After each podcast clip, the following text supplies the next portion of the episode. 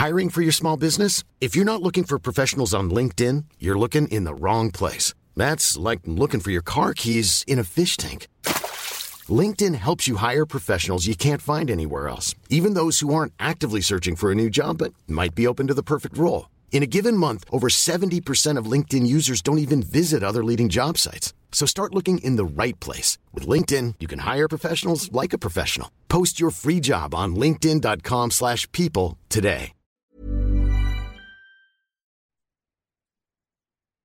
Halo pendengar GGMI Podcast, baik lagi bersama kita berdua. Dan pada episode kali ini agak sedikit berbeda dan juga spesial karena kita mau ngomongin satu buah film lebih kepada series lebih tepatnya di salah satu OTT yang sangat terkenal ya mengenai series mengenai Beckham. Dan kita cukup yakin ya Vin ya pendengar GGW Podcast mayoritas pasti sudah pernah melihat ya menonton karena satu ex legenda MU dan kedua buat gue sih seriesnya bagus. Nah gue punya ke lu nih ketika lu akhirnya melihat Beckham mengeluarkan series ya di Hmm. Netflix itu apakah karena MU-nya lu nonton apa karena faktor ada non MU yang akhirnya ngebuat lu akhirnya nonton nih Vin? Iya, yang pertama ya memang karena dia MU ya gitu. Kedua, karena gua baca di Twitter, baca di media sosial itu memang bagus dan juga banyak apa ya, kutipan-kutipan dan juga cerita yang dimunculkan gitu loh di dalam sebuah Twitter mereka gitu yang bikin gue penasaran. Ini apa nih yang ada di dokumenternya yang bikin gue tuh pengen nonton juga. Contohnya kayak misalnya tentang si Beckham ini ada friksi dengan Glenn Hoddle kan gitu. Iya. Dan itu bikin gue penasaran nih, ini siapa nih Glenn Hoddle? Gue nggak pernah dengar gitu. Mungkin pernah tapi gue nggak familiar dan apa yang terjadi gitu. Dan ternyata ketika gue nonton gue tahu oh kayak gitu ceritanya gitu. Jadi memang banyak influence juga dari apa yang gue baca di media sosial sih. I see, oke. Dan ternyata banyak kayak fakta-fakta yang terungkap ya Vin ya. Iya. Mungkin pada saat gue sama Alvin masih kecil di mana Beckham kan berarti dia kan termasuk class of 92 ya bareng sama Ya, Glenn Neville dan Paul Scholes segala macem. Di mana ketika Beckham itu treble yang diceritain di kalau nggak salah di episode kedua aja umur kita tuh masih tiga tahun gitu. Jadi sebenarnya kayak kita nggak bisa benar-benar melihat sebenarnya apa yang terjadi secara sejarah gitu kan. Tapi itu diungkapkan dengan jelas ya di episode pertama kedua ketiga keempat gitu. Nah eh gue mau ngulik dari bahasan terkait dengan bagaimana Beckham sebagai individu itu lahir dari keluarga, terutama ayahnya ya, ya memang pecinta MU kan. Iya, iya. Makanya dibilang kan kayak MU itu adalah klub yang memang uh, destined for dia gitu, yang ditakdirkan dan bapaknya itu senang banget ketika dia dapat call dari Sir Alex Ferguson kan. Iya, Dia kan iya. kayak dia bilang kayak ada telepon nih jam kalau nggak salah jam, jam 12 malam ya. Iya, Terus iya. kayak uh, ibunya Beckham nanya itu siapa gitu. This is Sir Alex gitu. Oh gitu. Langsung akhirnya segala. Lalu nanti gimana Vin? Secara dari latar belakang keluarga Beckham juga ngedukung dan ada ya baju dia pakai baju uh, MU pas kecil segala macam gitu. Iya iya, dia kan memang dulu kan di London kan, terus pindah ke Manchester, terus juga ternyata nama tengahnya Beckham itu ya dari apa ya? Dari pokoknya siapa ya? Nama gue lupa nama tengahnya Beckham tuh pokoknya dia bilang dari Bobby Charlton deh kalau nggak Iya. Bobby Charlton bener. Hmm. Iya kan gue lupa nama tengahnya Beckham siapa. Gitu. Robert Joseph ya masa deh. Iya ya Robert Joseph. Cuma dari Bobby Charltonnya tuh dari mananya ya gitu gue juga bingung. Cuma katanya begitu kan di filmnya. Gitu. Jadinya akhirnya ke Beckham dan Beckhamnya juga suka bola ternyata dan ternyata eh, Beckham ini dari awal tuh udah diintegrasikan ke tim ya. Maksudnya sejak dia direkrut di usia belasan masuk akademi, dia 15. Iya 14 tahun dia udah langsung masuk ke tim utama sebagai apa ya? Kayak the watcher lah kasarnya gitu ya. Iya, iya, iya. dikenalin, dikenalin sama pemain-pemain di tim utama gitu. Jadi kayak si Sir Alex ini udah apa ya, udah ngelihat nih Beckham bakal jadi pemain utama, bakal jadi pemain besar gitu yang bakal di nurture dari akademi gitu loh. Gue nggak tahu sih apakah pemain muda sekarang digituin juga sama pelatihnya dikenalin masuk ke tim. Mungkin iya, cuma nggak kayak expose aja ya. Gitu. Misalnya kayak, let's say kita eh, membayangkan Ten Hag ke Kobe Mainu gitu kan dulu di Ya. awal atau ke siapa sekarang Kambuala misalnya kan diajak ke first team dikenal-kenalin suruh duduk ngobrol sama Bruno sama Rashford itu gue nggak tahu apakah itu memang terjadi juga cuma dari apa yang gue lihat gue cukup kagum ya karena ya cuma dia men yang benar-benar diajak masuk ke first team ke uh, apa namanya ruang ganti juga. Benar-benar sampai semua tuh kenal Beckham gitu. Padahal dia masih 14 tahun. Itu itu amazing banget sih menurut gua hmm, iya dan kira inget ya kutipannya kalau nggak salah Steve Bruce deh. Karena beberapa pemain yang diundang juga di interview kan. Salah satunya Steve Bruce walaupun nggak banyak kayak di kutipan interview ini bilang kayak dia kalau nggak salah bilang kayak who the hell is this? gitu kan kayak ini orang hmm. siapa? gitu. Yeah, usia yeah. 14 tahun 15 tahun eh tiba-tiba ada di bench gitu kan nonton gitu. Yang mana buat gue itu hal yang menunjukkan kalau emang Sir Alex tahu kalau Beckham akan menjadi sesuatu gitu kan. Dan terbukti kan ya dia dengan segala bentuk uh, ya dalam arti sisi positif negatif dia adalah orang yang akhirnya memberikan dampak pada era sepak bola. Mungkin ah, gue bilang apa ya? Itu apakah udah masuk modern atau belum? Tapi mungkin belum lah ya gitu ya uh, terkait dengan segala macam gitu. Nah kalau balik ke episode satu lagi itu kan fokusnya terkait dengan dia yang integrasi ke first team. Dan dia kalau nggak salah dapat uh, first match debut tuh kalau salah Wimbledon ya. Kalau gue nggak salah ya. Itu dalam Wimbledon kalau nggak salah di FA kalau gue nggak salah sebagai pemain pengganti mm -hmm. gitu kan. Dan tapi yang di highlight itu adalah golnya dia Vin. Iya kan? Golnya ya, dia ya. ke gawang apa gue lupa lagi tuh. Uh, away ya. tapi tuh MU lagi away. Dan itu menjadi gol yang dibahas lah ya segala macam. Nah lu ngelihat gol itu gimana kira sebagai fans MU yang kita juga pasti nggak nonton ketika di zaman live itu ya. Hmm. Ini gol yang dari tengah lapangan ya? Iya. Iya iya. Iya itu dia juga ternyata udah sering latihan kan gitu. Dia sudah ah. sering latihan dan apa namanya disuruh latihan berulang-ulang gitu. Dan memang apa namanya dia kalau nggak salah ada kesempatan pertama dia gagal kan gitu. Iya. Cuma akhirnya di kesempatan selanjutnya ketika dia dapat bola dia spekulasi langsung ke depan gitu. Itu jauh banget ya di mungkin tahun 80-an something gitu. Gua hmm. kita belum lahir lah semuanya gitu jadi hmm. itu menjadi salah satu itu gol favorit Beckham sih gitu gue ya. gue lupa itu di kayaknya di interviewnya sama The Overlap ya yang sama Gary Neville hmm. kayaknya ditanya ya. gol favoritnya yang mana gitu ya ya ya bilang golnya itu favoritnya tuh gol lawan Yunani di uh, apa kualifikasi Piala Dunia kan tapi ternyata dia ralat oh ya salah Wimbledon ternyata iya iya iya memang iya. tuh gol ketika dia masih muda dan sangat bersejarah dan juga ya dari tengah lapangan men itu kayak ya one of a kind aja gitu Hmm, hmm, I see, I see. Dan itu kan akhirnya menjadi titik balik ya bisa dibilang kayak orang tuh mulai memperhatikan Beckham dan ingat saat itu mungkin demam sosial media belum sega, sebelum sebesar sekarang Evin ya. Belum nah, ada malah kayaknya. Iya kan? Gue bayangkan kalau itu udah ada waktu pasti FYP banget.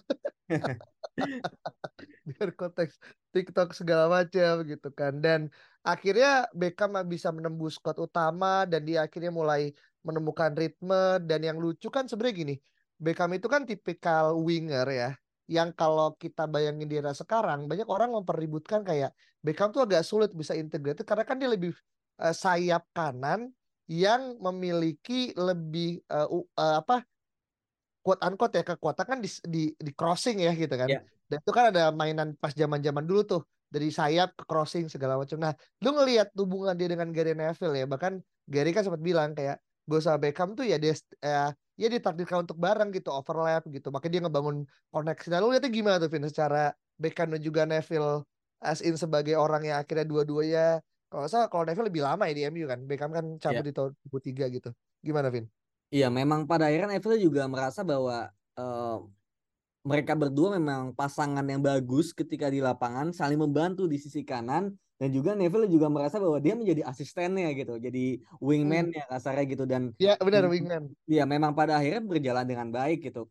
Um, apa namanya pemain sayap juga butuh fullback yang bisa support dia entah dari run runsnya dari larinya untuk bisa apa namanya nanti dioper kan kemudian nanti back sayap yang crossing atau misalnya ya menjadi pengecoh gitu si back sayap ini. Jadi memang um, ternyata memang segitu pengaruhnya ya koneksi antara pemain sayap dengan back sayap ya gitu. Hmm. Dan itu bondingnya harus benar-benar terbangun gitu, nggak cuma di lapangan tapi ya di ruang ganti, di luar lapangan juga mereka harus ngobrol gitu biar ngerti ini kebiasaannya gimana gitu. Jadi ya makanya mungkin di zaman sekarang sulit ya mendapatkan kombinasi seperti itu karena ya personel diubah-ubah terus gitu atau misalnya MU sekarang pemain pada cedera semua gonta ganti lini belakang chemistry belum dapat tapi taktik baru juga lagi coba diimplementasikan ternyata memang sesusah itu gitu karena ya di zaman Beckham juga seperti itu gitu dengan Neville tuh bondnya udah bagus banget bondingnya udah bagus banget jadi lebih mudah lah kasarnya gitu. I see. Oke. Nah, itu kan adalah hal yang akhirnya mungkin sekarang mungkin sulit ya membayangkan ada pasangan bek kanan dan juga sayap kanan yang quote unquote everlasting ya secara trofi dan juga secara statistik gitu. Nah, terus yang menarik adalah di episode pertama juga kita dilihatkan kalau sebenarnya Beckham tuh di zaman dulu adalah anak muda yang seperti sekarang di mana ini juga disampaikan sama Cantona ya gitu ya. Beckham tuh hidup untuk paycheck to paycheck gitu. Iya kan?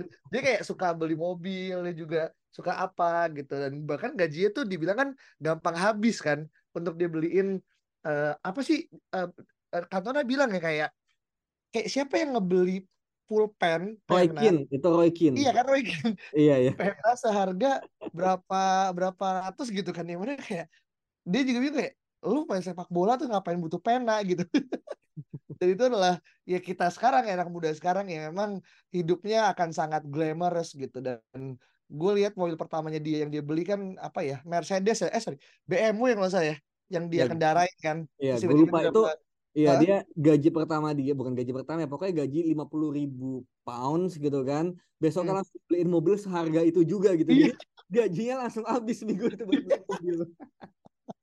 Itu itu menunjukkan kalau emang akhirnya uh, apa ya hedonisme itu yang udah ada dari dulu ya termasuk juga menghinggap ke dunia pesepak bola gitu kan. Dan Beckham tahu mungkin ya uang itu adalah hal yang tidak bisa dipisahkan ya antara glamorous dan juga tentang sepak bola. Tapi yang lucu dari Beckham ini kan uh, dia itu adalah bisa dibilang ya pas sepak bola pertama ya atau mungkin di era yang kita tahu gitu yang mungkin memiliki jalinan romantika dengan superstar ya di mana di sini adalah uh, Posh ya yang akhirnya mulai membentuk suatu adanya simbiosis mutualisme antara pesepak bola dan juga selebriti yang ternyata bisa menjadi bagian Avin ya. Sebelum yeah. kita tahu Gerard Pique dan juga Shakira lah dan segala macam nah Beckham tuh udah mulai gitu kan. Nah, lu ngelihat dinamika hubungan antara Posh dan juga Beckham di series Beckham gimana, Vin?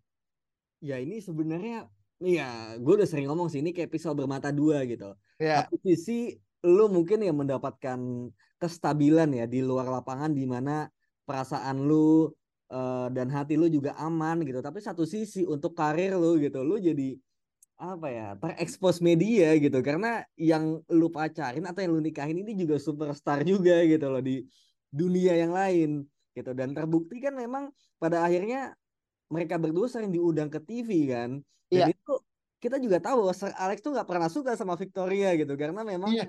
Sir Alex ini kan katanya tipenya controller gitu dia mau yeah. mengatur bahkan ke sampai kehidupan pemain juga diatur gitu loh. Emang se freak control freaknya tuh segitunya gitu untuk Sir Alex. Cuma emang sukses gitu loh.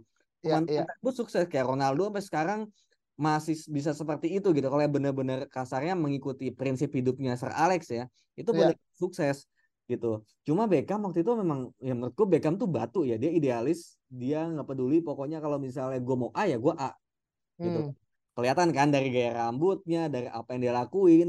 Dia uh, sebelum match hari sebelumnya dia nyamperin Victoria ke London nyetir empat yeah. jam kan besok lawan Liverpool kan. Yeah.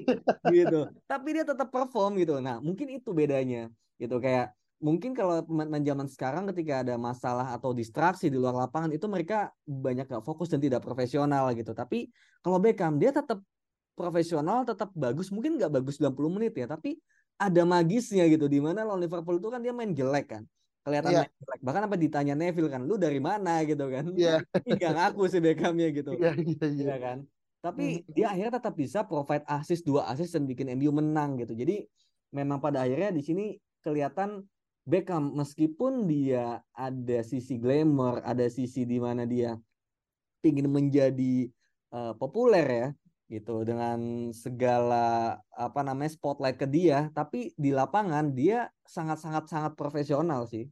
Mm-hmm. iya iya iya.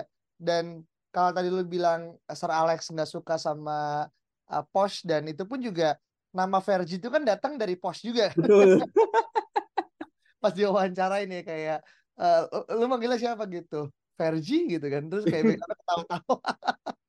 Dan menurut gue tuh jadi kayak hal unik ya karena uh, kalau nggak salah juga uh, Pos juga bilang kan dia juga nggak suka bola kan iya. kayak yeah. dia cuma pernah main kalau nggak salah kan uh, Spice Girls kan pernah pernah datang ya ke Old Trafford ya kalau nggak salah ya. Yeah. Ada konser terus uh, Beckham eh apa ini lagi gimana atau gimana terus dia Beckham nyamperin dan uh, kasih story lah gitu kan. Yeah. Tapi yang gua uh, lihat tuh kayak pas Beckham nontonin Spice Girls TV terus dia bilang ke Neville I will marry her gitu kan. Yeah. Gue akan nikahin dia gitu. Di mana kayak buat dia tuh adalah tuh to be true gitu kayak pas sepak bola menikahi orang yang akhirnya ya ininya uh, inilah orang yang akhirnya punya nama lah ya secara brand segala macam gitu dengan ya udah ada histori gitu. Nah, terus akhirnya kita juga dipertontonkan dengan bagaimana akhirnya Beckham dipanggil ya ke timnas Inggris ya bermain untuk Grand Huddle dan yang paling puncak itu kan ketika Beckham uh, berhasil mengantarkan uh, apa ya bisa dibilang ya uh,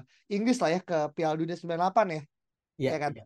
Di mana akhirnya saat itu ada momen yang sangat ikonik ya yang terkait dengan Diego Simeone kan 98 berarti ya betul ya kan 98 kan yang akhirnya ya, dia ya. Uh, somehow menjadi kayak public enemy nomor satu yang benar-benar mungkin kalau sekarang kita ngelihat ya kalau di Indonesia sendiri deh kayak ketika ada pemain Indonesia yang mungkin mainnya jelek aja dibulinya kan benar-benar di sosial media gitu ya itu kan zaman itu nggak ada sosmed dan orang tuh benar-benar kayak uh, haunting over him gitu loh sampai dibuatin boneka karena digantung. Iya iya. Nah, lu lihat gimana Vin? Beckham akhirnya secara mental dia bisa tetap survive walaupun datang ke semua stadion kayaknya dibuin semua kan dengan segala macam kan. Iya iya bahkan nggak cuma dibu ya tapi ya pasti katanya banyak kalimat-kalimat yang tidak pantas gitu.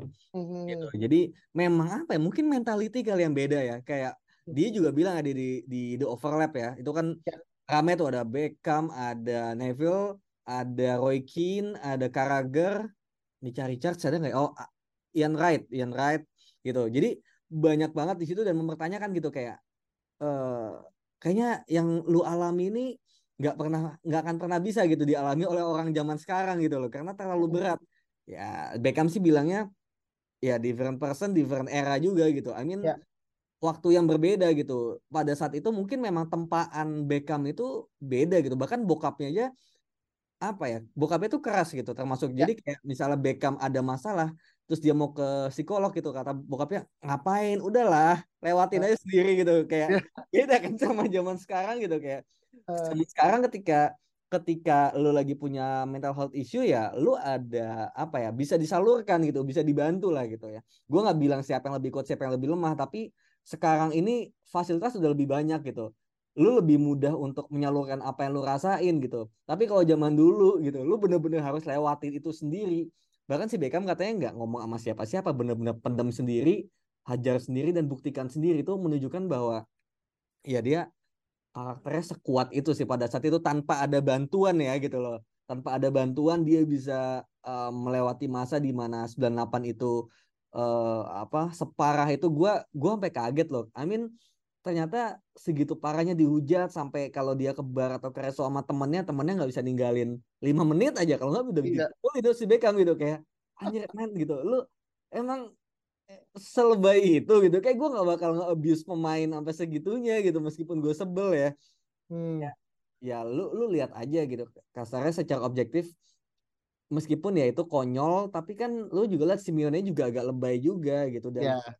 ketika kartu merah lu masih bisa bertahan sampai adu penalti men gitu. Tandanya iya ya, Inggris tuh nggak jelek sebenarnya gitu cuma memang pada akhirnya lu kalah aja lu suwe lu lagi suwe gitu cuma ya mungkin banyak yang kalah taruhan juga kali ya gitu jadi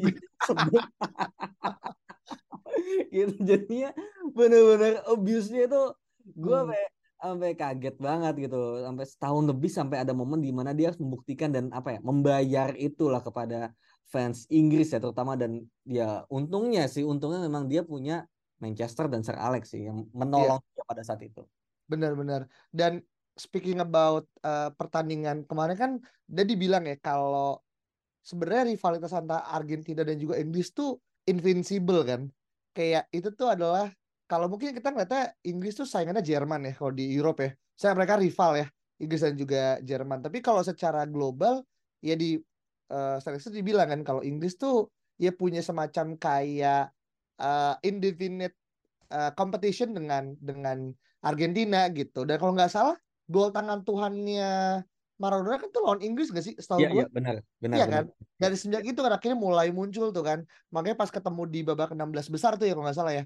Eh, itu kan akhirnya semakin ya dia kayak hidup dan mati lah ya semacam kayak mungkin kalau dikira tuh Indonesia Malaysia kan. Iya, iya, benar, benar. akhirnya benar-benar Bayangin lu Indonesia Malaysia tiba-tiba Hoki Caraka kartu merah kan. waduh itu udah langsung jadi bulan tapi itu bener banget kayak apa ya eh dan gue gak tahu ya kayak memang apa yang dilakukan sama Beckham salah ya dan maksudnya gue juga kita juga nggak membenarkan yang dia ngangkat kaki cuman emang Simeone emang lebay aja dan gue juga 23 kaget sih ju- apa apa 23 tahun. iya iya Ya semudah itu loh maksudnya menerima hujatan kayak gitu tuh kayak men udah lah gitu kan. Maksudnya lu pemain muda make mistake lah gitu. iya iya sih tapi 23 dulu anggapnya masih muda sekarang mungkin anggapnya udah jadi kayak usia-usia yang prime gak sih? Kalau sekarang ya kalau dibandingin dengan kita ngeliat Mbappe juara Piala Dunia di usia 22 gitu Eh ya memang nggak bisa apple to apple. Tapi pas pas yang Beckham dia akhirnya dapat cemohan segala macam dan gue tuh mungkin ngerasa ya kalau Beckham adalah pemain di era sekarang mungkin karirnya udah habis kali ya. Kali mungkin akhirnya nggak bisa bangkit dari keterpurukan dan akhirnya ya ya mungkin apa yang dialami sama Jadon Sancho kan sekarang segala macam gitu gara-gara mental health jadi akhirnya berantakan gitu. Nah, cuman akhirnya baik lagi itu yang akhirnya menjadi kekuatan Beckham dan dia akhirnya berhasil buktikan ya kalau nggak salah ada satu gol Vin ya yang itu menjadi titik balik kan buat Beckham setelah nggak gol lima bulan nggak sih? Iya, iya. Iya kan dia sebenarnya nggak gol lima bulan dan akhirnya setelah gol itu akhirnya golnya semakin eh eh, ya talk chair lah ya dan akhirnya ditutup dengan yang 98 ya kalau nggak salah ya. Yang saya sorry 99 ya yang treble ya.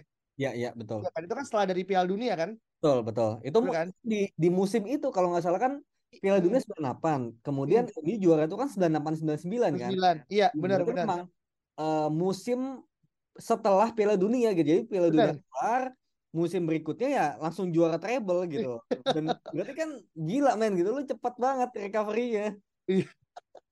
Dan itu juga dijelaskan ya kayak pertandingan terakhirnya MU ya. Gue lupa yang di match eh, Liga Inggris lawan siapa. Tapi yang match lawan Newcastle kan. Yang di FA ya. Ya. Iya kan kita menang kan eh, lawan Newcastle dan akhirnya masuk ke babak final Liga Champion di Barcelona ya di New Camp gitu kan lawan eh, Bayern dan itu Beckham Beckham atau siapa yang bilang kayak apa Gary yang bilang kayak itu udah capek banget gitu udah capek banget gitu kan dan harus ketemu lagi pertandingan final dan jaraknya kalau nggak salah cuma berapa minggu gitu Ya. dan akhirnya terjadi lah ya ter, eh, segala nah lu melihatnya eh, hitnya tuh gimana Vin dari mulai yang final FA lawan Newcastle terus juga sebelumnya penentuan gelar juara dan akhirnya masuk ke babak puncak adalah final tuh gimana lo rasain dari series itu Vin? Iya, ini pastinya menjadi musim yang sangat-sangat berat ya gitu. Nggak cuma dari sisi banyaknya pertandingan. Karena pertandingan juga pasti udah 38 match di Liga. Kemudian FA Cup dari awal sampai final. Liga Champion dari awal sampai final juga gitu. Itu udah berapa pertandingan yang dijalani gitu. Belum kalau FA Cup-nya ada replay ya gitu. Gue nggak tahu ya waktu itu eh MU sempat melakukan replay apa enggak. Kemudian juga di luar lapangan juga apa ya kayak tentang Beckham ini juga menjadi hal yang pastinya sangat mengganggu gitu kan. Hmm. Terutama mungkin bukan tim ya. Kalau tim gue yakin Sir Alex bisa mengkondisikan gitu. Ruang gantinya tetap kondusif. Tapi untuk mental Beckhamnya sendiri gitu. Yang apa ya, from zero ya kasarnya gitu. Kemudian jadi hero di mana dia bisa em, membuat dua tendangan sudut itu yang bikin leading to goal ya. Meskipun nggak directly. Ya itu menurut gue benar-benar pencapaian yang ya kayak nggak nggak semua orang bisa bangkit dalam musim yang sama gitu loh. Ya, Ya. Sancho di musim yang sama harus dikirim ke Belanda dulu kan. Gitu. Maguire juga masih ada pasang surut ya setelah dibully ban kaptennya harus dicabut dulu baru dia bisa perform gitu. Tapi ya Beckham is another level sih menurut gua dia di musim yang sama belum ada fasilitas seperti sekarang gitu kan. Tapi dia masih bisa tetap deliver contribution gitu loh dari sisi assist, gol atau juga apa namanya kerja keras itu di mana di perempat final Liga Champions kan ketemu Inter Milan di mana Diego Simeone juga di situ. Dan Nah, dan ya benar-benar ketika salaman kita lihat kan Beckham agak sebel situ kan sama Simeone Iya. kan gitu. Jadi salamannya agak dikencengin. Kemudian em, si Roy Keane juga bilang musuhnya Beckham ya musuhnya kita semua juga bukan musuh ya tapi maksudnya lawan ya gitu. Jadi Iya, kalau iya. dia papain, kita juga bakal nge-backup dia gitu. Makanya Benar. uh, saling bahu membahu, akhirnya bisa menang juga dan uniknya ketika udah selesai mungkin karena menang ya, jadi moodnya bagus gitu. Simeone ditanya kan, abis itu gimana? Ternyata mereka tukeran kaos, tukeran Iya, bukan seragam jersey kan. ya. Terus ditanya lagi ke Beckham, bajunya lu apain? Kata Beckham, gue pajang sampai sekarang gitu. Karena gue tahu gitu, itu momen di mana ya dia berubah dari boy to man sih. Iya, iya. Walaupun di match itu ada satu klip di mana dia kalau nggak salah dia sama Sheo tuh berebut bola di pinggir lapangan ya. Terus dia kalau nggak sliding tackle nggak sih? Gue gue lupa tuh. Yang ada momen di mana Simone sama Beckham tuh rebutan bola di pinggir eh, apa garis ini ya kor eh, di garis out. Terus Beckhamnya sliding terus Simone jatuh segala macam gitu. Mungkin gue nggak tahu apakah itu eh, part of revenge ya. Tapi untungnya di sana juga Beckham nggak terpancing emosi ya. Iya, Eh, ya tetap profesional ya main kan? bolanya gitu kan, nggak lagi berniat menciderai kan. Iya iya. Itu tuh sama kayak ngingetin gue dengan eh, mungkin kalau di MU juga kayak Rooney sama Ronaldo ya. Iya Iya, kan? benar. Iya kan? Bedanya ini internal kalau ini eksternal gitu kan. Jadi dan mungkin mungkin yang lebih eksternal kayak Evra sama Suarez lah ya mungkin ya. Yang mirip ya. Walaupun konteksnya agak sedikit beda karena ada unsur sara gitu. Cuman kalau di sini kan lebih karena ada tendensi dari Piala Dunia yang dibawa ke klub gitu kan. Jadi emang 9899 tuh bisa dibilang ya apa ya suatu hal yang magical lah. Dan setelah itu kan akhirnya dibilang kan apakah akan ada perubahan signifikan di squad?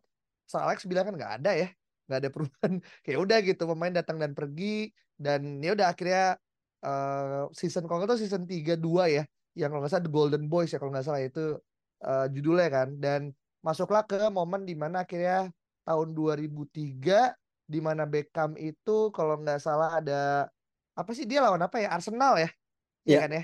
Ya karena Arsenal bermainnya kurang baik karena nggak salah itu juga karena ah, karena apa sih? Post juga ya kalau nggak salah segala Ini macam cuy, apa namanya? Gara-garanya tuh di musim itu eh ini datang pelat asisten pelatih baru, oh iya si Carlos ini Queiroz. Carlos Queiroz bener Carlos Iya. Queiroz Dan itu satu tim gak ada yang suka sama dia kan, karena si Carlos Queiroz ini kata terlalu apa terlalu tegas lah. Gue nggak tahu ya, padahal Sir Alex kan juga tegas ya. sih ya Iya kan, gue nggak ngerti mungkin tegasnya beda ya. Kalau Carlos mungkin tegas yang lu belum dapat respectnya, tapi lu udah sok Iya. galak kasarnya gitu. Tapi kalau Iya. Alex, lu udah dapat respect dari pemain, jadi lu mau galak mau apa juga pemain oke-oke aja gitu. iya iya mungkin iya, ya, iya, karena Rio Ferdinand juga nggak suka sama si Carlos kan kayak, iya anjir lu, lu manggil gue tiba-tiba suruh ngambil apa gitu kan, bola ngambil bola. Ngambil bola kayak, Iya. "Ah, lu siapa lu? gitu kan, gitu. Jadi Ronaldo eh Ronaldo siapa Beckham nggak suka kemudian nah ini momen di mana eh, katanya Beckham itu permainannya menurun. Kok apa ya kayak Beckham yang sama tapi kok I'm Sandra, and I'm just the professional your small business was looking for. But you didn't hire me because you didn't use LinkedIn jobs. LinkedIn has professionals you can't find anywhere else, including those who aren't actively looking for a new job but might be open to the perfect role, like me. In a given month, over 70% of LinkedIn users don't visit other leading job sites. So if you're not looking on LinkedIn, you'll miss out on great candidates like Sandra.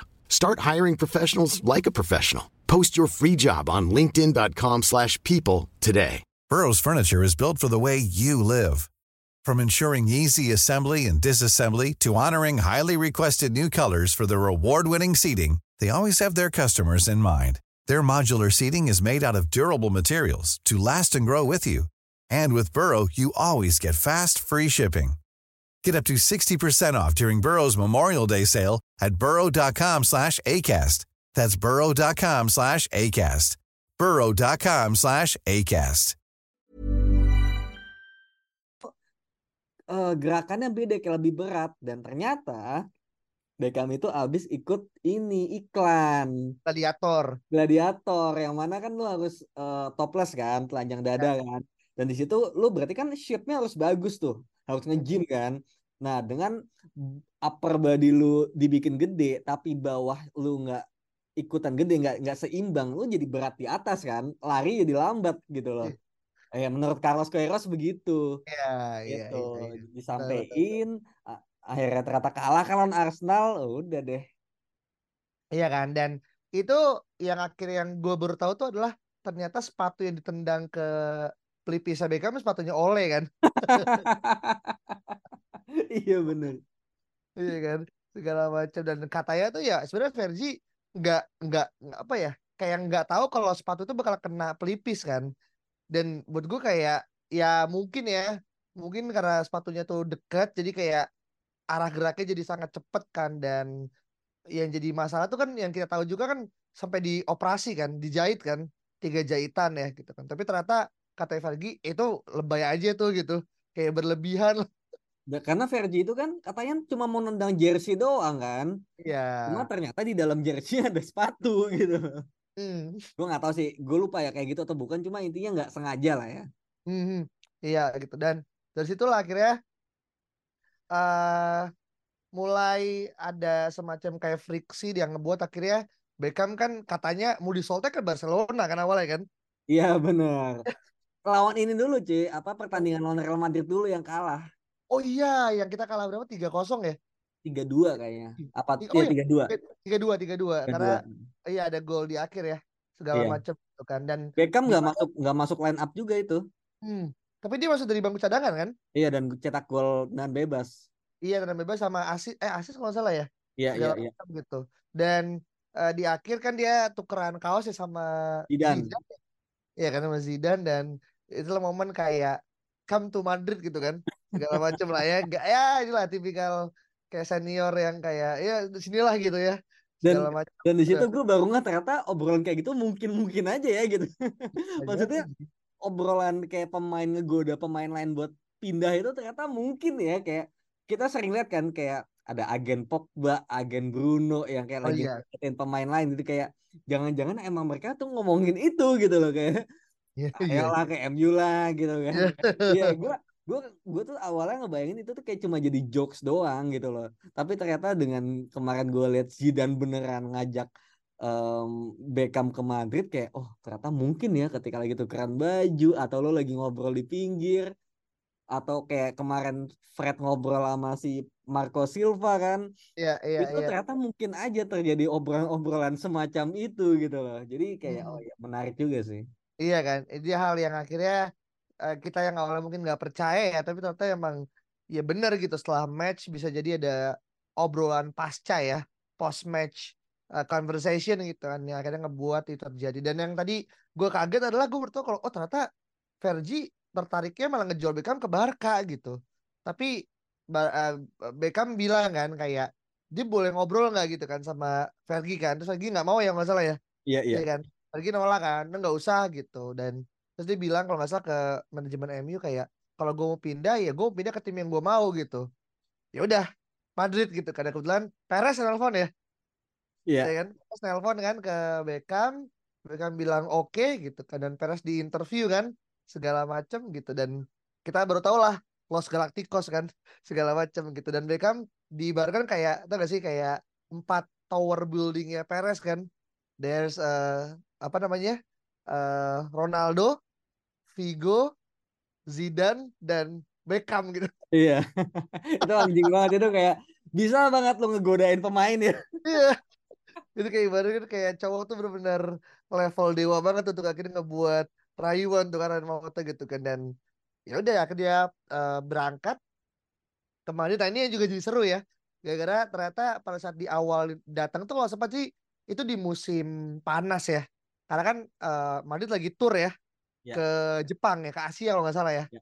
segala macam kan. Dan kalau nggak salah yang di lagi di interview tuh siapa ya? Salgado atau Guti Salgado, ya? Salgado, Salgado ya, ya. Salgado ya. bilang kayak kayak baru kali ini Madrid tuh dikelilingi orang dan 71 orang doang gitu. Dan itu ya Beckham gitu. Lalu ada tanggapan kayak itu gitu ya, ya. ya ini memang menunjukkan ya gue ini selalu jadi opini gue ya. Maksudnya kayak ya, ya Perez beli Beckham yang pure buat popularitas gitu loh untuk ya. duit gitu untuk ya. muter ya. duit di situ investasi dan itu berhasil gitu loh kalau ya, berhasil. untuk itu karena memang tujuan lu bikin Los Galacticos kan ya buat itu gitu dan apa ya nggak serta merta lu mengumpulkan pemain terbaik dan lu bisa sukses gitu loh di hmm. level yang uh, seharusnya gitu karena ya. uh, lu udah punya Vigo di kanan tiba-tiba lu beli Beckham yang di kanan juga itu gimana ceritanya gitu loh itu kalau ada sporting director itu nggak akan dilakukan nggak akan pernah dilakukan gitu. Tapi ini cuma otak-otaknya Perez sama mungkin otaknya Woodward kali ya yang nih kayak gini-gini gitu. Yang aneh lah pokoknya. Lu udah punya Vigo di kanannya emang bagus banget tiba-tiba lu beli Beckham karena ada opportunity gitu loh. Hmm. Tuh, Itu itu kalau dalam sepak bola modern sekarang yang punya sporting director itu nggak akan terjadi gitu. Tapi kalau di MU masih era Woodward itu mungkin aja terjadi gitu kan. Lu udah punya Rashford di kiri, lu beli Sancho lagi di kiri gitu kan. Nah itu loh Woodward kan. Iya, Gitu. iya, iya, iya, iya. memang pada akhirnya lu tanpa perencanaan yang matang. Lu udah Hmm. punya Raul di posisi eh, penyerang kedua, lu beli Zidane juga yang posisinya juga mirip-mirip di playmaker gitu kayak gimana mainnya akhirnya kan Zidane di kiri kan gitu kan. Ya. Iya dan nggak balance akhirnya gitu. Hmm. Jadinya apa ya? Ya itu musim di mana gue juga tahu eh, Galacticos itu tuh nggak berhasil sampai akhirnya baru berha- baru juara liga ya setelah tiga Galacticos tuh keluar kan Ronaldo keluar eh siapa namanya Galacticos satu kan? iya Galacticos satu Ronaldo keluar Vigo keluar Zidane Keluar, keluar keluar. lu beli Van Nistelrooy kan lu beli Hmm. DM yang bagus gue inget Mahamadou Diarra Mhm. Beckham main juga di situ nah barulah di situ lebih stabil karena dipegang sama Fabio Capello kan Ya, lebih lebih apa ya lebih jadi tim lah kasarnya nggak ada yang benar-benar bintang semua gitu jadinya itu momen di mana akhirnya Beckham bisa juara karena ya menurut gua perencanaan Madridnya lebih bagus sih Mhm. Dan itu juara ini ya, juara apa namanya? Copa del Rey ya? liga liga Oh sorry, Liga Liga ya? Ya. Liga ya, Liga Liga, benar benar benar. Di mana kan sempat lima kekalahan beruntun, eh berapa ya? Iya kan, beruntun kekalahan kan? ya ya Madrid kan, segala macam gitu kan. Eh, Bahkan tuh merusak rekor Madrid sendiri gak sih? Segala macam ya kan? ya ya Iya kan, dan akhirnya mulai eh, Beckham dan di pertandingan final ya, kalau nggak salah lawan siapa ya? Gue lupa lagi tuh. iya Terus ya ya- Iya kan, yang Beckham eh cedera kan? Betul. Dia main tapi cedera kan segala macam. Untungnya ada gol ya dua gol nggak salah. Ya akhirnya ngebuat eh ya udah eh, Beckham akhirnya juara dari situ. Another time Carlos Queiroz muncul ya itu Iya, di, kan? di musim itu cuy di musim itu. di musim itu jadi sebelum musim terakhir itu eh itu mah musimnya musimnya ini ya musimnya Capello Capello. Itu sebelumnya lagi Kan Queiroz tuh sebelumnya dalam lagi 12 bulan kan emang terganti ada 4-5 pelatih kan yang yang masuk keluar kan? iya iya iya ah. Hmm, kan? Iya benar tuh di musim yang eh, 2000 eh, berapa ya? Gue lupa, gue lupa yang yang seingat gue ya, yang juara itu udah dipegang Capello, 2007 berarti ya? ya, ah, yang udah Van Nistelrooy pokoknya depannya. Iya iya iya iya iya iya iya. Iya tapi itu jadi menarik banget ketika di eh, Ronaldo cabut kuota karena ada Queiroz ya. Terus dia dapat juga Queiroz juga dan anehnya gini, ketika eh, Be- Beckham datang, emang Beckham nggak nanya ya kayak emang pelatihnya siapa gitu. Kan kalau nggak salah itu kan pelatih juga Queiroz baru diumumin setelah Beckham datang kan. Oh iya iya bener Queiroz Iya itu, kan? Queiroz tuh datang di musim Beckham datang juga gitu loh. Iya. Ya itu, Itu menunjukkan kayak, men- menunjukkan bahwa memang ya Madrid tuh tanpa perencanaannya matang gitu loh. lu cuma ngumpulin pemain-pemain terbaik terus lu minta pelatih kayak ini lu udah ada resource-nya, ah, terserah lu mau diapain pokoknya pakai aja gitu kan. Iya iya iya iya iya. itu iya, anjing iya. sih pas Beckham kaget kayak anjing gue keluar dari MU karena Queiroz gue pindah ke Madrid Queiroz lagi anjing Iya, iya. Akhirnya Beckham kan masa bermain di belakang iya, kesannya bukan di belakang ya, tapi kayak jadi kayak shadowing ya Vigo kan, iya segala macem kan. Gue nggak tahu tuh kalau CM dia tuh di CM mainnya di gelandang tapi CM ya. ke kanan dikit nggak balance kan aneh kan formasinya kan nggak jelas berarti di tengahnya betul. Berarti Beckham sama jadi eh DM-nya tuh Cambiaso oh iya, SM nah biasa Cambiaso Beckham itu RCM-nya RCM. nah Vigo itu pemain sayap kanannya jadi Ah, mungkin Beckham tuh kayak di half space gitu loh di half space Ya. kanan Vigo ya bener-bener megang eh, apa megang sayap gitu ya mana ya, sayap. Beckham Beckham tuh emang di situ sebenarnya di sayap bukan di half space gitu loh selama ini ya mhm. gitu. jadi emang Iya, Vigo iya, bener-bener iya. ngambil ngambil spotnya Beckham Iya, ini Cambiaso bener-bener ini ya, jadi kayak semua ya dia yang ngatur serangan, dia yang petugas bersih-bersih. iya makanya Waduh kacau sih segala macam gitu kan dan ya emang akhirnya eh, momen itu ter, eh, selesai dan kalau nggak salah pas Beckham cabut tuh juga Carlos juga cabut kan bareng kan Ya. Beckham sama Carlos ya Eh gue lupa Carlos ke mana setelah itu ya setelah Iya. dari Madrid ya tapi ininya Beckham akhirnya memutuskan untuk pindah ya ke Amerika uh, dan itu sempat ada rumor kan dan dia makan di restoran ya segala macam gitu. Oh, iya.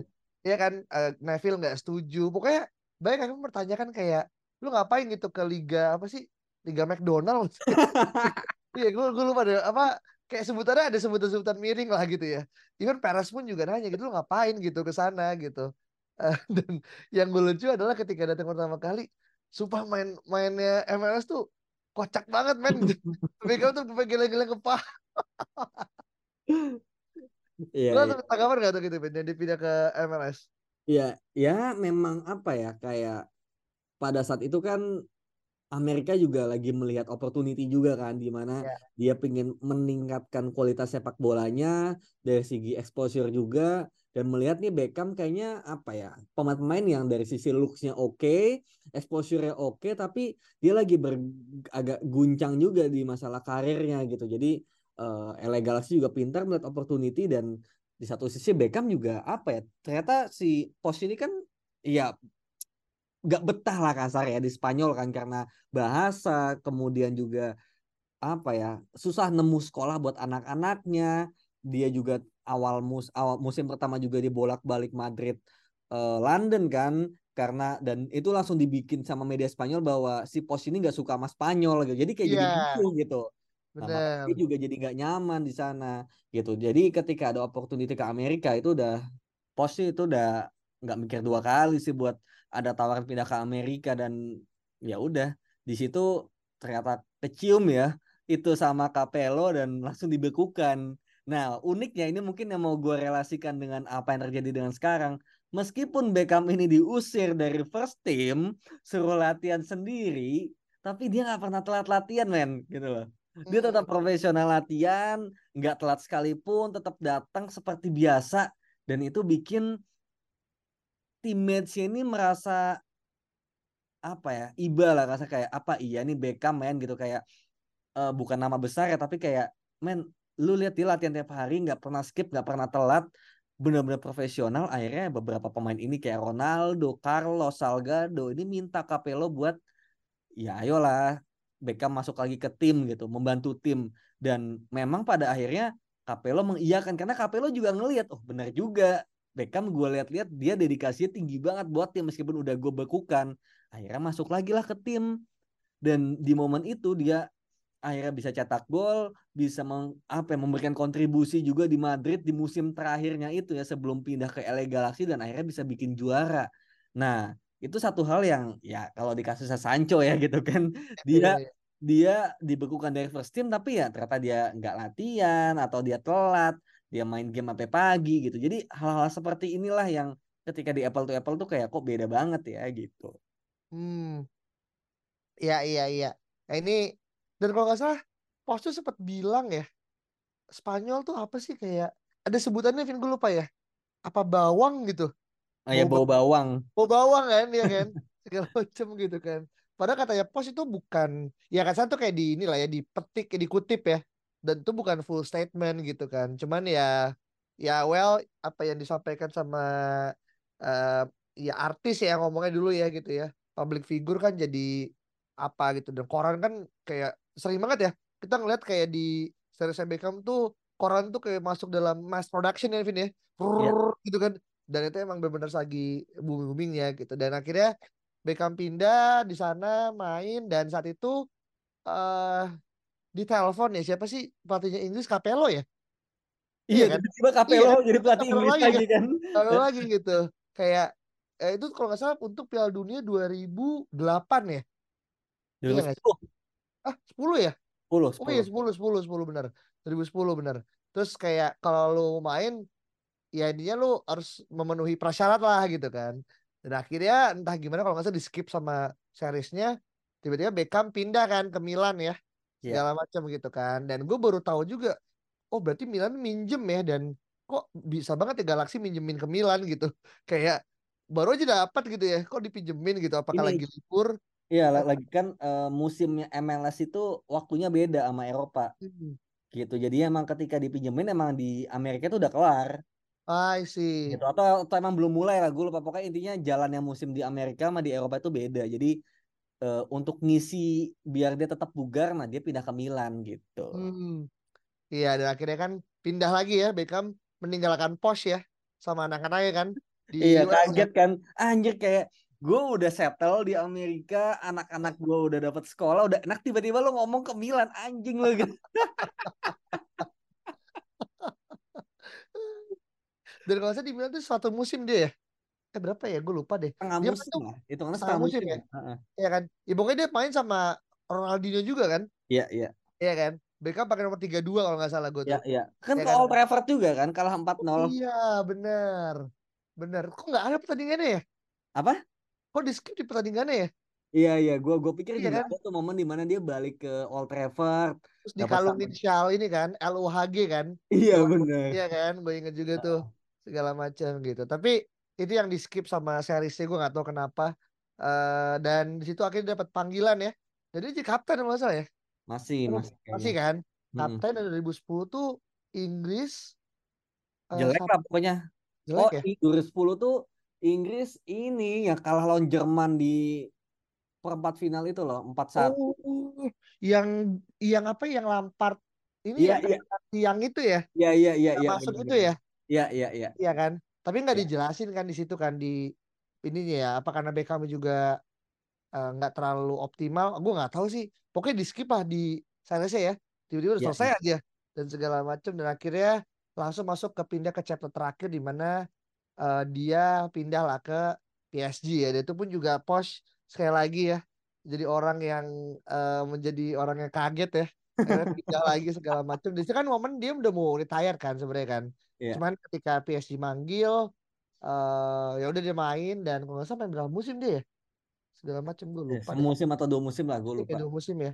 Dan, Dan itu dia apa? dan dia baru sadar di situ ketika dia main udah lama main buat LA Galaxy ya di Amerika dia main ke Eropa lagi dia kaget ternyata intensitinya udah beda gitu loh udah parah sih. Tinggi Bener. banget ditambah ya usia dan fisik dia menurun jadi bertolak belakang dan dia katanya bangun-bangun tuh badan gue sakit-sakit Iya. lah Iya. gue capek banget dia sadar di situ kalau oh udah gak kuat gue gitu Dan dia tuh udah 36 by the way ya itu ya. wah gue lupa emang iya ya Iya. Dia PSG di 37 deh. oke salah. Heeh, jadi ya berarti di segituan kan harusnya kan. Secara uang dia pindah dari MU kemarin jadi 27 kan? iya iya iya iya. 2003. Iya kan. Ya tambahin aja gitu kan di kalkulasi. Tapi setahu setahu gue di usia di pensiun di, di usia 37. Jadi ya wajar sih kalau dia udah ini ya. Mungkin juga Ronaldo nanti kalau udah ada ininya juga mungkin dia bilang kayak ya gue juga udah sakit-sakit bu. mungkin gitu. Cuma karena main di Liga Arab jadi mungkin ya, intensitasnya turun ya. Jadi nggak se ini kayak di PSG gitu kan. Dan dia dapat match terakhir ya Vin ya. Eh, apa namanya match kon- apa namanya ini ya apa masih bisa tribut ya Iya. segala macam karena dia ditarik di menit 80 dan itu match gue kira tuh match eh, informal tapi match formal ya formal formal ah. iya kan match liga yang lagi jalan kan dan Iya, kayak ada momen off silent juga bisa kayak momen off nggak yang kayak udah lu cabut langsung dan kayak siapa sih gue usah lawannya lupa gue tapi Oh, lawannya iya. juga ngerti gitu ya, oh Mhm. iya iya kan jadi kayak udah dia nangis dan akhirnya pensiun dan dia akhirnya memilih untuk hari berikutnya kan langsung kan. Dia langsung kalau terbang ya ke Miami kan. Betul. ya kan hari berikutnya gue langsung kerja lagi gitu. Tapi bukan sebagai pemain sepak bola gitu. Dan situlah akhirnya dia memulai apa yang akhirnya menjadi dia sekarang gitu sebagai apa sih oh dia ya sekarang ya? Di Inter Miami. Owner. Owner owner ya? Owner ya ya. Owner kan. Dan dia bilang kalau Lionel Messi akan bermain dan ada momen di mana Messi nyetak gol ya dari free kick kan dan dia ada di sana gitu kan. Dan selesai. Akhirnya eh seri Beckham tutup dengan dia main adu free kick ya sama anaknya ya. Gue lupa tuh anaknya si anak kedua masalah ya. Iya segala iya. macam gitu kan. Di halaman belakang. Dan eh, di di video eh, di series Beckham itu Beckham diceritakan dia orang yang detail ya. Yang Betul. sangat-sangat into the detail perinci dasi kos kaki baju bener-bener aduh kayak kalau cowok nggak kayak gitu. Bahkan bahkan dia udah nyiapin baju buat seminggu ke depan itu nah. apa aja yang dipakai gitu loh. Bener bener. Eh, peralatan dapur juga dia sampai ini banget kan sampai eh, buat gue tuh bener-bener dia nggak cuman uh, bisa mengamburkan uang tapi dia juga bisa ngejaga apa yang dia ini juga sebutku tuh hal yang gue respect sih Iya, uh, iya. terkait Dan dengan ini dan oh, apa. apa seragam Inter Miami yang pink itu katanya juga pilihannya dia kan? oh iya bener. Bener bener bener. Gue tau apa akhirnya kenapa tuh tuh ya? Gue lupa deh. Iya nggak itu nggak di gue lupa ya dijelasin ya? apa tapi intinya itu dia dia yang milih sih buat warna pink itu sih. Bagus juga sih. Bagus bagus bagus. Bener bener bener. Gue juga baru uh, engeh. Dan kayaknya tuh momen pas seriesnya Beckham per, bertepatan dengan kalau lu inget di Instagram tuh rame Julius Konde tuh pakai bajunya Jepang yang warna pink juga Vin hmm nggak? lu? oke. Ya lupa. tapi eh, tapi itu kerja sama sama desainer. Jadi kayak Adidas collab sama desainer tertentu untuk ngebuat semacam kayak apa sih kayak series tertentu lah. Sama kayak dulu pas Adidas ngeluarin eh, edisi Human Race hmm. Yang Arsenal, MU sama oh. Bayern. Iya iya yang warnanya apa sih kalau MU tuh biru putih ya yang dipakai sama Rashford gitu kan. Terus eh, Arsenal warna kuning dan Bayern warna merah gitu. Jadi kayak ya biasalah brand kolaborasi sama ini dan pas unik gue pas banget pas lagi series Beckham ada terus Konde pakai bajunya Jepang yang pink dan gue jadi pengen beli. Jadi yang Miami ataupun yang ini segala tapi itu ini ya kayak hal-hal yang buat gue jadi revolusioner sih di eh, MLS gitu kan. Dan sayang banget ya padahal kan kalau misalkan Beckham jadi dia kan jadi salah satu petinggi ya kalau misalkan Sheikh Jassim kemarin jadi ya di nanti betul. Foundation di kan. international ambassador. Iya kan tapi kayak eh, Jassim juga udah cabut ya per hari ini. Gue juga baca di kita juga baca di eh, apa Fabrizio kayak pupus sudah untuk akhirnya kita dimiliki sama owner baru mungkin dari eh, Qatar gitu kan. Eh, dan itu adalah series tentang Beckham eh, suatu hal yang sangat-sangat endearing at least ketika MU lagi off ya karena jeda pram eh sorry jeda international friendly ya akhirnya kita masih dapat siraman tentang MU dari series yang sangat-sangat ini lah buat gue ya seenggaknya kali ini kita nggak menangis ya di weekend ya. Nah itu yang jadi satu hal gitu kan. Dan ya inilah penghibur lara dari apa yang ini segala macam. Untung aja dulu tahun segitu Beckham belum ketemu sama Piers Morgan ya